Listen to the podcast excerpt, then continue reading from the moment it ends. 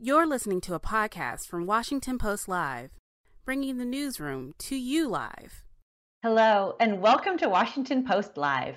I'm Christina Passariello, technology editor here at the Washington Post. Today, we're going to focus on a new Showtime series, Super Pumped The Battle for Uber. It's a fascinating story of a very successful Silicon Valley unicorn and the rise and fall of its CEO. The first installment airs this Sunday. My three guests today are the showrunners and executive producers of the program Brian Koppelman, Beth Schacter, and David Levien. Welcome to all of you. Uh, Thank you. Pleasure. Thanks. And a, and a reminder to the audience we want you to join our conversation today. So please tweet your questions and comments to the handle Post Live.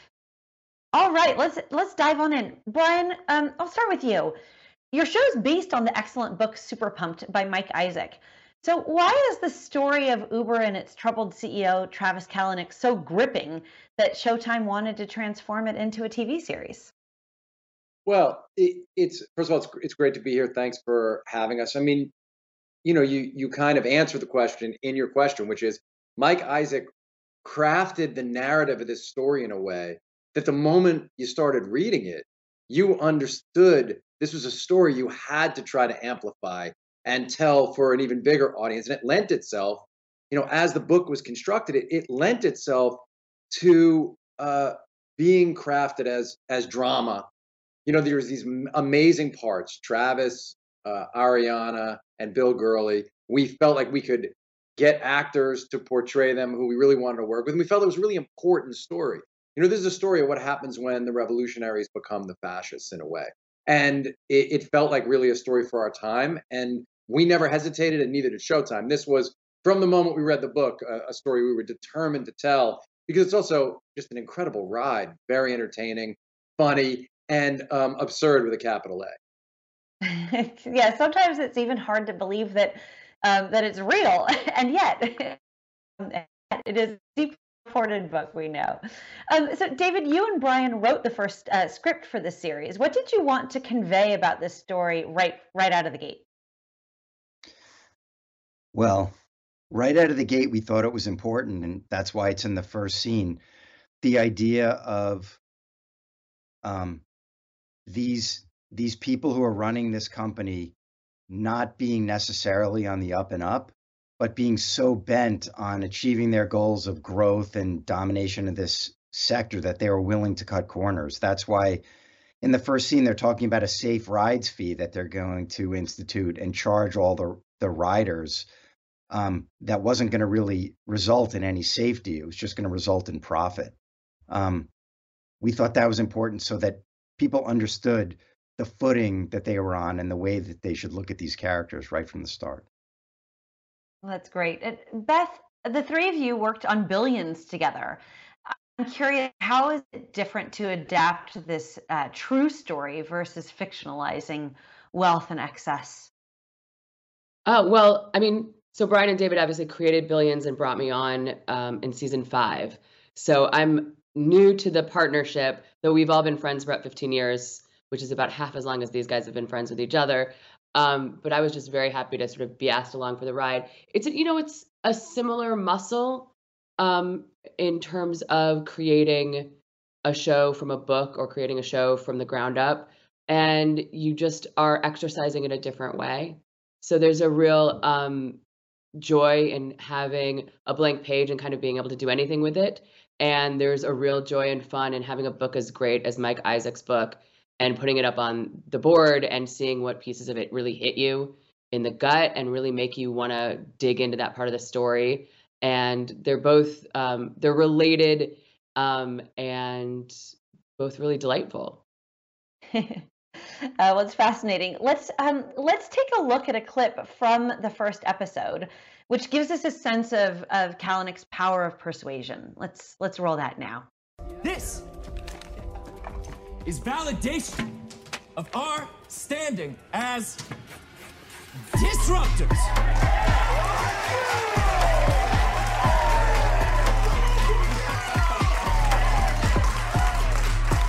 Austin, how's it going with our future drivers? You're getting them? Got a bunch. Did you settle with the city? Oh, no, no, no, we're not settling with the city. We are taking this city! You sure it's okay? You know what they say about fighting City Hall. See, this is the thing about changing the world. The world never wants to change. It's gonna dig in its heels and tell you no and try to crush you.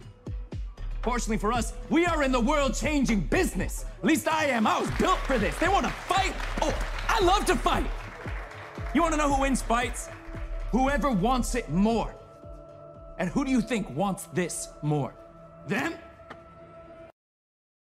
David, what's your reaction to that scene? You know, we see a really excited and talented and passionate leader um, in Travis Kalanick. What does it tell us about him, or, or TK as he's called in the show? Well, yeah, that's the thing. You know, Joseph Gordon Levitt did an amazing job embodying this character. So I was just appreciating watching his performance. But one thing we wanted to establish early on is his effectiveness um, running this company. You know, he got hundreds and thousands of people to follow him and to enlist in his vision, and he he was charismatic and he got people he got people on board and it was amazing. So we needed to to set that that table, if you will. And you know, the viewer sort of jumps on board also, and it's only later that they realize that that um, they might have signed on for for things that weren't as they appeared in the beginning. Hmm. Yeah, it's so interesting. Beth, um, I mean, Kalanick is portrayed in in your series as both like the hero and anti-hero. How do you how do you square both of those things um, in the storytelling process? Um, we don't really think of it that way. What we think of it more as he is someone who was determined to change the world and did change the world. Um, we don't spend a lot of time talking about is he a good guy or is he a bad guy. What we really want to ask ourselves is what is the cost of disruption and of this kind of disruption and of successful disruption, unlike some other tech um, disruptors who are being portrayed in in uh, the press right now or in TV shows right now. This uh, Travis was incredibly successful. You have we all have Uber in our pocket. Um, so we're really asking what's the cost of that and what happens when someone who sees opportunity and as we, they say in the show and we say in the show wills an entire sector into being when he finishes that process and gets to the top what does it do to him and what does it do to the people around him? Hmm, that's so interesting. Um, let's see brian tell us a little bit about uh, you know how you guys worked um, with uh, Joseph Gordon-Levitt, who plays the role of, of Tra- Travis Kalanick. Tell us a little bit about what that process was like.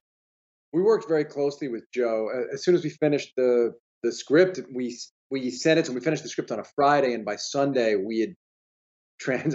He he was in New Zealand, so we we got on the phone and we shook hands um, and agreed to do this show together. I, I, I want to go back to you know that moment as we're talking about Joe and him embodying this character. I mean, one thing that's fascinating, and I think uh, for readers of the Post, uh, you know, what Kalanick was trying to do, or what he was holding up as a corrupt, entrenched power in general, which were the taxi and limousine commissions uh, in these cities. They were, in large part, uh, entrenched powers who had incredibly favorable arrangements with local governments and incredibly like restrictive covenants over how many cabs there could be, how many medallions there could be, and they were monopolistic. And so what what Joe and we were all interested in was well, if you unseat people like that and create a vacuum and you fill it, can you resist the temptation to become like the people in power before were. And for us, that's what kind of elevates this. And Joe, in that moment, as he's galvanizing the troops, he's able to tap into a very real grievance, a very real um, insight into what was happening. The problem is perhaps the ca- the character of Travis lacks the self knowledge to know that he ain't going to be any better if he gets in that position. Mm. But maybe the audience watching him and watching the way he loves the ad- adulation of his troops maybe will sense oh this might get even worse and that for us is part of the, what's super exciting about the show Yeah, I mean, it was really interesting to watch and just have these reactions where sometimes, you know, you're really rooting for him, and other times you're kind of like cringing. so you, you Yeah. hear these discussions or watch what he's doing. Um, Beth, you you mentioned, you know, other executives um, who are being portrayed uh, on the big screen. I mean, Silicon Valley has been portrayed in a number of shows in recent years. What is it about the tech industry and Silicon Valley that is interesting to people? I think one of the things we really like about this space is that, um, much like Billions, they're kind of modern kings. And in that Shakespearean way of wanting to examine what makes a king and what brings a king down, um, it's kind of where many of the kings are, in either in the um, high finance area or in Silicon Valley. And many of those kings are willing themselves into existence. And so those two things together, I think, are really fascinating for people who create television because that's um, something we don't get to write about sort of in modern times right now. Hmm. That's so interesting. And I mean, this is, uh, you know, a story that is so recent. As the little tag said, you know, Kalanick led Uber from 2010 to 2017. So, you know, Brian, can you speak to some of the challenges that that has created to, to shooting a series where the events have happened so recently? Well, lucky for us, Mike Isaac did so much of the work of the researching it and finding this story. And he was also amazing about bringing some of his sources to the writers' room. And Mike was in the writers' room every day with us, or or 99% of the days. And so I don't I I will say we didn't find that part. Yes, what you lack is a historical perspective. You you there's no doubt you lack really knowing where where the story ends long term 25 years later. That said, because the research was so thorough and because technology and Silicon Valley moves so fast, it is almost like we do have perspective. Because four or five years in Silicon Valley time is a long time. And you see the iterations that have happened afterwards. You see the effect dynamic pricing has had on every industry. So you we were able to have uh, as much perspective as you could given the calendar, but more than that, we had this expert guiding us through the process in in, in Mike, and um, you know, he we we are also going to protect any of the sources Mike brought in, but we did feel like through his reporting, we had a very good look at what at what happened. That's so interesting. David, can you speak to a little bit of the other research that was conducted for the series, like just in terms of the setting and um, you know just the sort of broader context for Silicon Valley?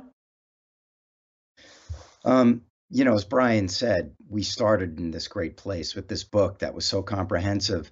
Um, we were able to talk to some of the characters portrayed in the book, not not Travis Kalanick, but other people. We were able to talk to some of Mike's sources, um, and because, as you said, as you point out, it, it's pretty recent. There was a lot of news coverage of this that we were able to delve into. Um, you know, it was it was all there. Every all this stuff was on the internet, so it was there was there was a wealth of material for us to dive into.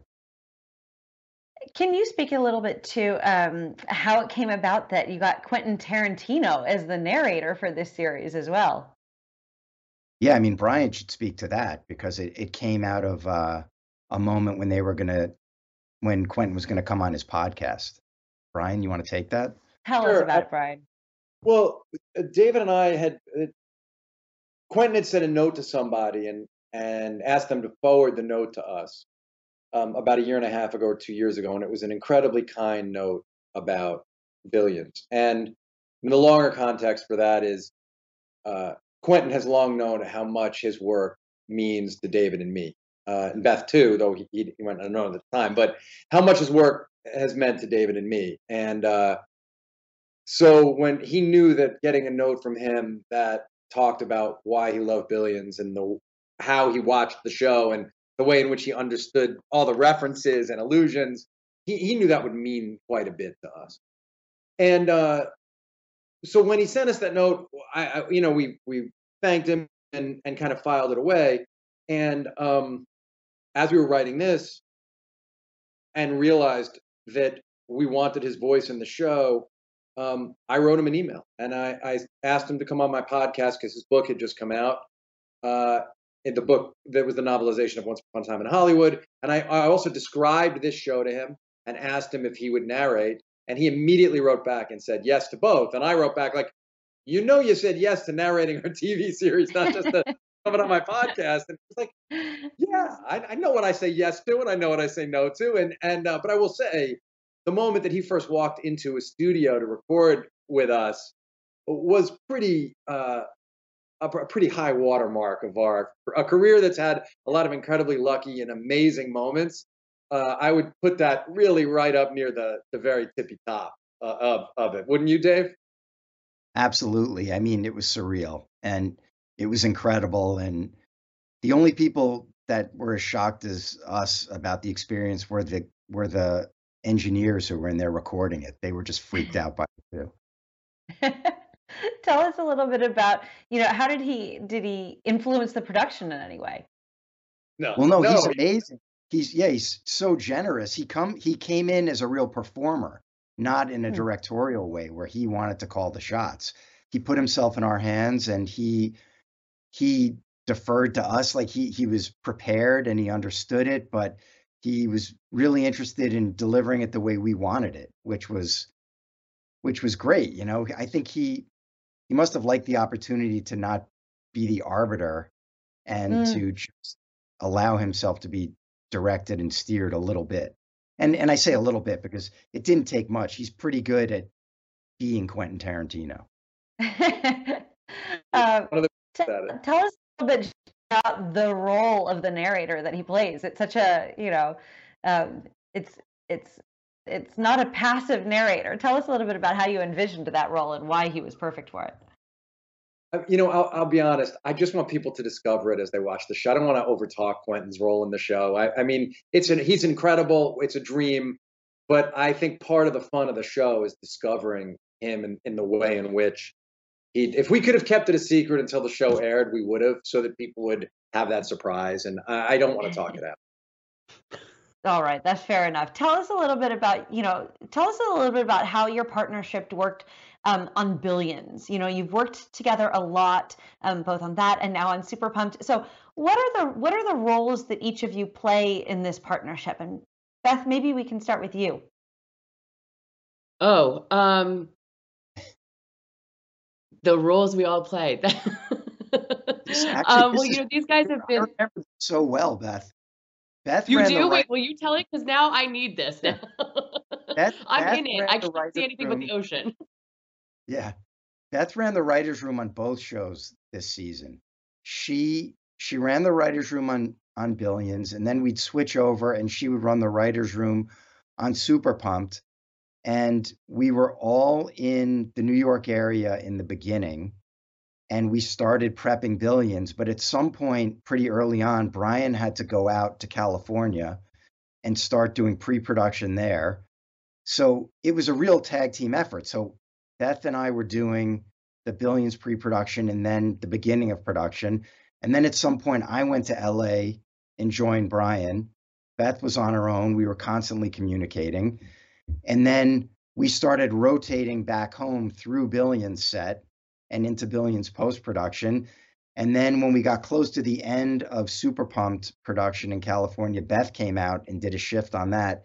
It was really like um, in the old days before they had the fire trucks with the hoses when people had to pass the buckets you know the bucket bailing relay to, to throw on the fire that's basically how we did it Yeah. the weird thing is, I- though, I, oh no, I was gonna say, like, though the pandemic has sucked and truly like made things really hard for production, um, the benefit of the of the pandemic has been the the adaptation and um, creation of all these systems where you can do a lot of the work remotely. So we have like systems now where our screens are the monitors that are on set so we can watch takes.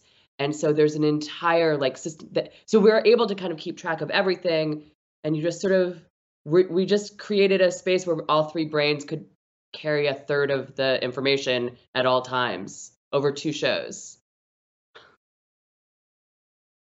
Sorry, uh, Brian. I didn't mean to interrupt.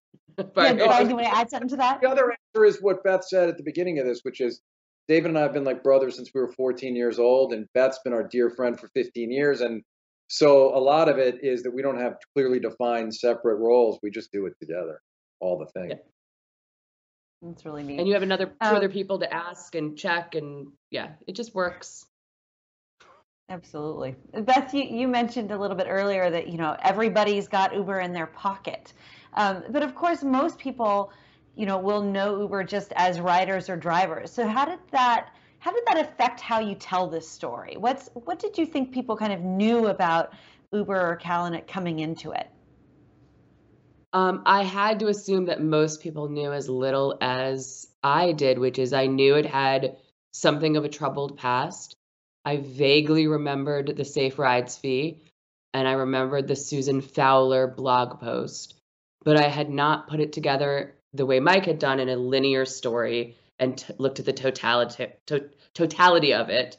And so we had to assume the audience had not either and take them on the same journey that they would go on if they had read Mike's book and then try to amp it up and make it more of a TV show um, while sticking to all the pieces that were real and true and and honoring all the people that went through that experience. So um, yeah, but I assume that most people don't really know until they get into it the, the way the show will take them into it, which is a great way to find out about this thing that's in your pocket. Absolutely. And, you know, one of the things about this thing that's in our pocket is that it's technology and it's often, you know, hard to understand, maybe hard to depict, you know, it's algorithms and grayballing and all kinds of things like that. So, um, you know, how did you guys convey, how did you guys think about conveying those things that are often technical and not necessarily visual? Um, Brian, do you want to take that one on? Sure. I mean, that's uh, an example of where you're thinking as a a maker of TV or film about form, about what form, you know, in a formal sense, like what form should the presentation of this take that will serve this particular content and this particular idea best. And so a lot of that has to do with if you're making something about disruption, it opened up for us this idea that the show itself should be disruptive, that the show itself should, in a from a standpoint of form, should be able to do anything that you can possibly do on this screen as a way to illustrate the things you're asking about. So whether it's a voiceover, an address to camera, whether it's zooming in on something, whether it's the use of green screen, uh, writing on the screen, we will use whatever it is that we need to to convey the feeling of the speed and um, outrageousness with with which Uber marched forward. And and so we're we're trying to use the form to accomplish that. That's interesting. And you know, you you talked about how uh, you know, even though this story is so recent in Silicon Valley, there's so many iterations, and so it is, um, you know, it is now history in Silicon Valley, and and now we, you know, are in this era of, of cryptocurrency, for instance, and and Web three and the blockchain. So, um, where do you see the Silicon Valley story going now? What do you think that the the you know the impact has been of uh, of the rise and fall of Uber as you guys have depicted it? I mean, Well, that's a very that's a big that's question. Uh, Oh, you, I mean- you, David, you can you can try for it. I mean, I'm not going to. host, what do you think? He's throwing it back to you, Christina. Oh, As throw the- it back Yeah. to me. Oh, we, oh, well, I mean, we we write about cryptocurrency, you know, a lot, and in fact, one of the things that's so interesting about, um, you know, something like cryptocurrency is actually the widespread adoption of it. You know, I think last year it was like a sixth of all Americans, uh, you know, traded or or participated in in in the crypto markets in some way. So as you know, as you guys spoke about. Um, you know, what do people know about Uber? It's in a similar, I feel like maybe we're at kind of a similar place um, with this next wave of technology. But of course, what Yeah. we see now is very much shaped by the the tech generation that came before it, Kalanick and others. So And when I read about when I read about Sequoia launching this half billion dollar fund uh, about crypto and other coins, of course it, it's fascinating. But as writers and as artists, luckily we don't have to, and we're not futurists. We don't have to predict it. But what we can do is track it, read about it, interview people, and see what story hits off of us emotionally. Because I mean, ultimately, we want the viewer to have an emotional reaction to the journeys that these characters are on and to uh, we hope to evoke some empathy for some figures throughout this story and uh, we hope that the viewer will start asking about what's next uh, and maybe we'll start to understand what's happening now i mean uh, it's hard if you think about it most folks us included don't really know everything that's going on behind closed doors on Sand Hill Road. But what's going on behind closed doors on Sand Hill Road is determining the future we're all going to live in. And I think we're really, we are quite animated by telling stories about that. Oh, it's really interesting. Well, that brings us very well to our last question, um, which is that you know there are seven episodes comprising uh, Super Pumped, which will air this year. But give us an, uh, a preview of the next installment of this anthology, which I understand is about Facebook. Um, Beth, would you would you take that one on? Um, I would love to, but we're not really gonna plant our flag yet. Mike Isaac is writing a book, and we know what the basic idea is gonna be. But because we were so, uh, I'm gonna say blessed by this his first book about his his Uber book, we're gonna wait to see what he uncovers and brings us. Because what we've discovered is that the truth is gonna show us where the story is. So come back in six months and we can talk about it more. That sounds like a deal. There's so clearly so many stories to tell out of uh, out of tech and Yeah. Silicon Valley. I don't think there'll be a dearth of story, is what I will say. yes. Well, that's good news for all of us storytellers. Then, um, unfortunately, we are out of time, so we're going to have to leave it there. Thank you so much for joining us, Brian Koppelman, Beth Schacter, and David Levien. Thank you so much. Thank you. Thank you. Thanks for listening. For more information on our upcoming programs, go to WashingtonPostLive.com.